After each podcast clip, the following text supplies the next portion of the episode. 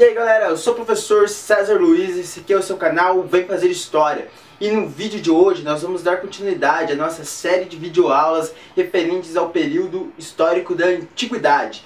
No vídeo de hoje nós vamos conhecer essa magnífica, esplêndida, espetacular civilização que foi o Egito Antigo. Os nossos vídeos dão muito trabalho e é por isso que nós pedimos para vocês inscrever-se no canal, deixar o seu like, isso nos ajuda a ficar fortes e levar o ensino a mais pessoas. Ajude aí na democratização do ensino no nosso país, inscrevendo-se no nosso canal. Então, para não perdermos tempo, roda a vinheta!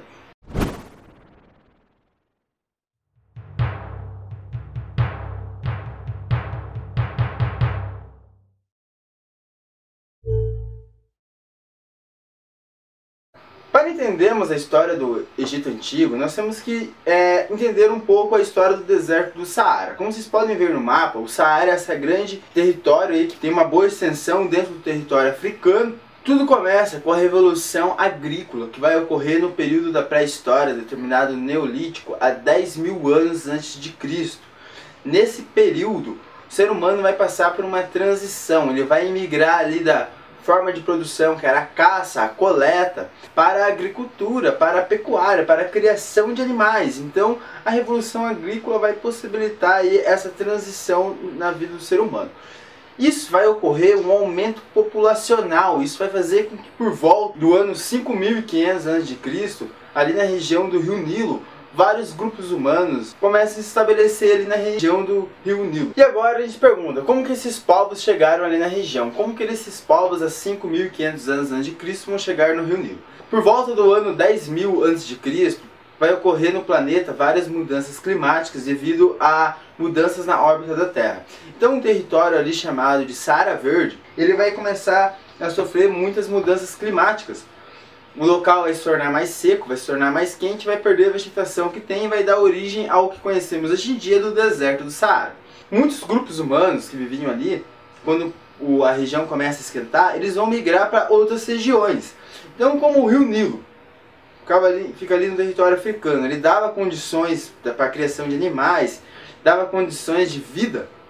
Esses povos vão se estabelecer ali em volta do Rio Nilo. Para vocês verem a importância que os rios têm na nas grandes civilizações. As grandes civilizações da história, elas sempre vão surgir aonde? Próximas a rios, que nem eu falei lá nas aulas da Mesopotâmia. Se você não assistiu as aulas da Mesopotâmia, aconselho você estar assistindo, deixo aí o link aqui na nossa playlist para vocês estarem assistindo. E o território do Nilo, ele pertence também à crescente fértil. A crescente fértil é o território que pega ali o Rio Jordão, o Rio Tigre, o Rio Eufrates e também o Rio Nilo, que fica ali no norte da África. Como vocês podem ver aí no mapa, o Nilo, ele é uma das regiões da crescente fértil. Ele não é a crescente fértil em si, mas ele é uma das regiões que vai compor a crescente fértil.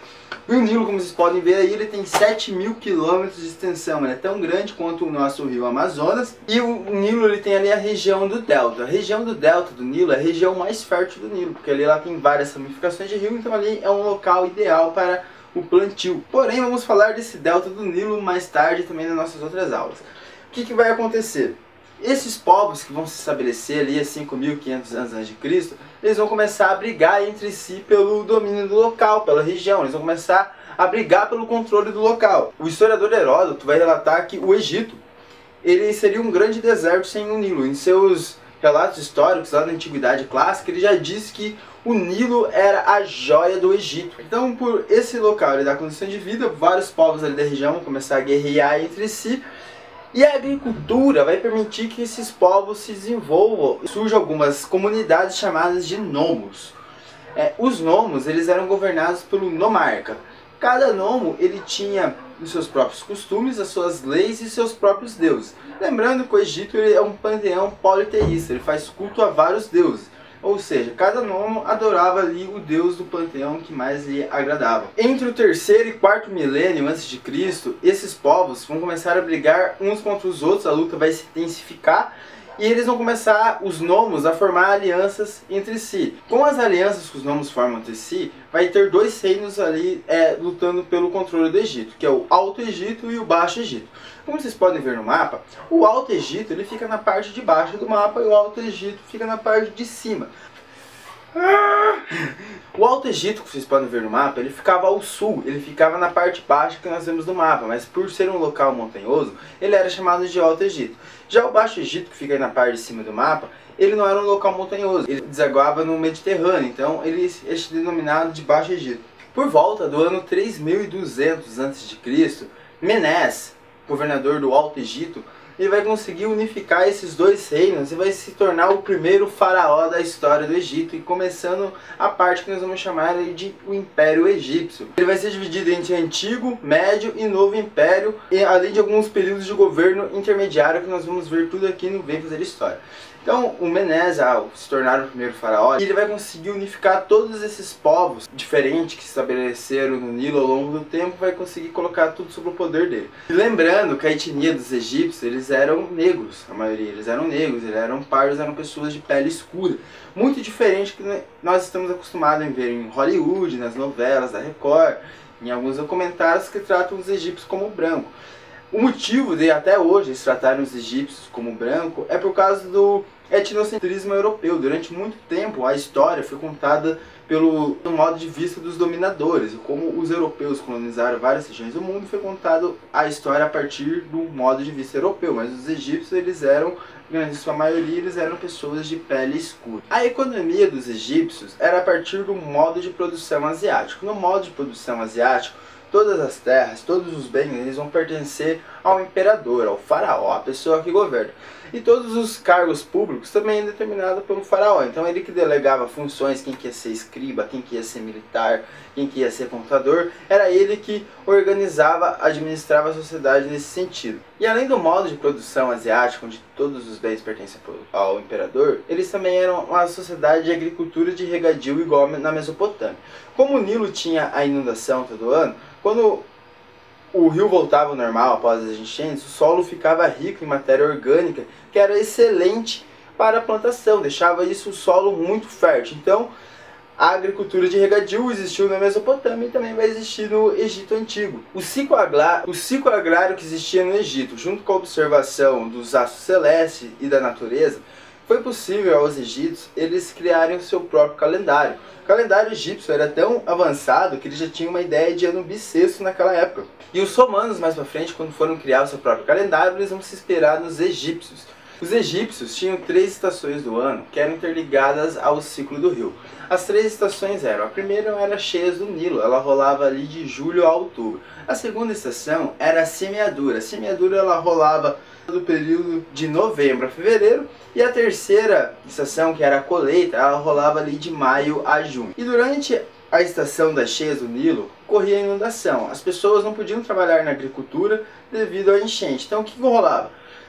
Como todas as terras pertenciam ao faraó, ele convocava ali a servidão coletiva. A servidão coletiva é assim, as pessoas eram convocadas a trabalhar de graça para o faraó, e nisso elas trabalhavam o quê? Elas trabalhavam na construção de pirâmides, na construção de monumentos, obeliscos, e também trabalhavam em obras públicas, como construções de praças, por exemplo, construções de ruas, construções de pontes, e também trabalhavam em construções para a própria agricultura. Eles produziam canais de irrigação, eles produziam ali diques, barragens, por serem sociedades que viviam próximas a rios e faziam inúmeras obras com o objetivo de melhorar, de poder ter um melhor recurso, aproveitar melhor a produção desses rios, elas também vão ser consideradas sociedades hidráulicas. Então, além de serem sociedades de agricultura, de regadio, elas também serão sociedades hidráulicas por fazerem várias obras para potencializar os recursos hídricos. E na agricultura, eles também produziam cevada, eles produziam, eles já faziam cerveja, por exemplo, a partir da cevada, eles produziam trigo, eles comiam pão, eles produziam leguminosas, e eles também criavam animais, eles criavam animais como porcos, como criavam aves, vacas, cabras, e os animais eram totalmente aproveitados. Por exemplo, eles matavam um animal, eles aproveitavam o chifre para fazer um objeto, eles aproveitavam o couro para fazer roupas, eles aproveitavam os nervos dos animais para fazerem cordas. No Egito vai existir menos animal do que na Mesopotâmia, por exemplo. Na Mesopotâmia vai existir bem mais espécies de animais na pecuária do que no Egito. Então no Egito, já que não tinha tantos animais, eles aproveitavam ao máximo quando eles matavam um animal, eles além de se alimentarem da carne, eles também se aproveitavam dos restos dos animais para fazerem outros objetos. Então é isso daí, galera. Se você gostou aqui da nossa primeira videoaula do Egito, deixa o seu like, se inscreva no canal. Na nossa segunda aula eu vou falar da religião, vou falar dos deuses, vou falar da mumificação, vou falar das pirâmides e vou falar dos grupos sociais que existiam no Egito Antigo. Então é isso daí.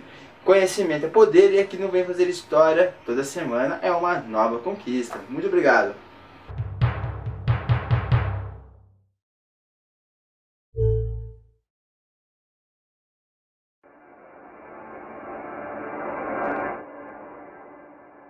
A galera da região de cima, ali do Alto Egito, que vocês podem ver no mapa, eles estavam na região...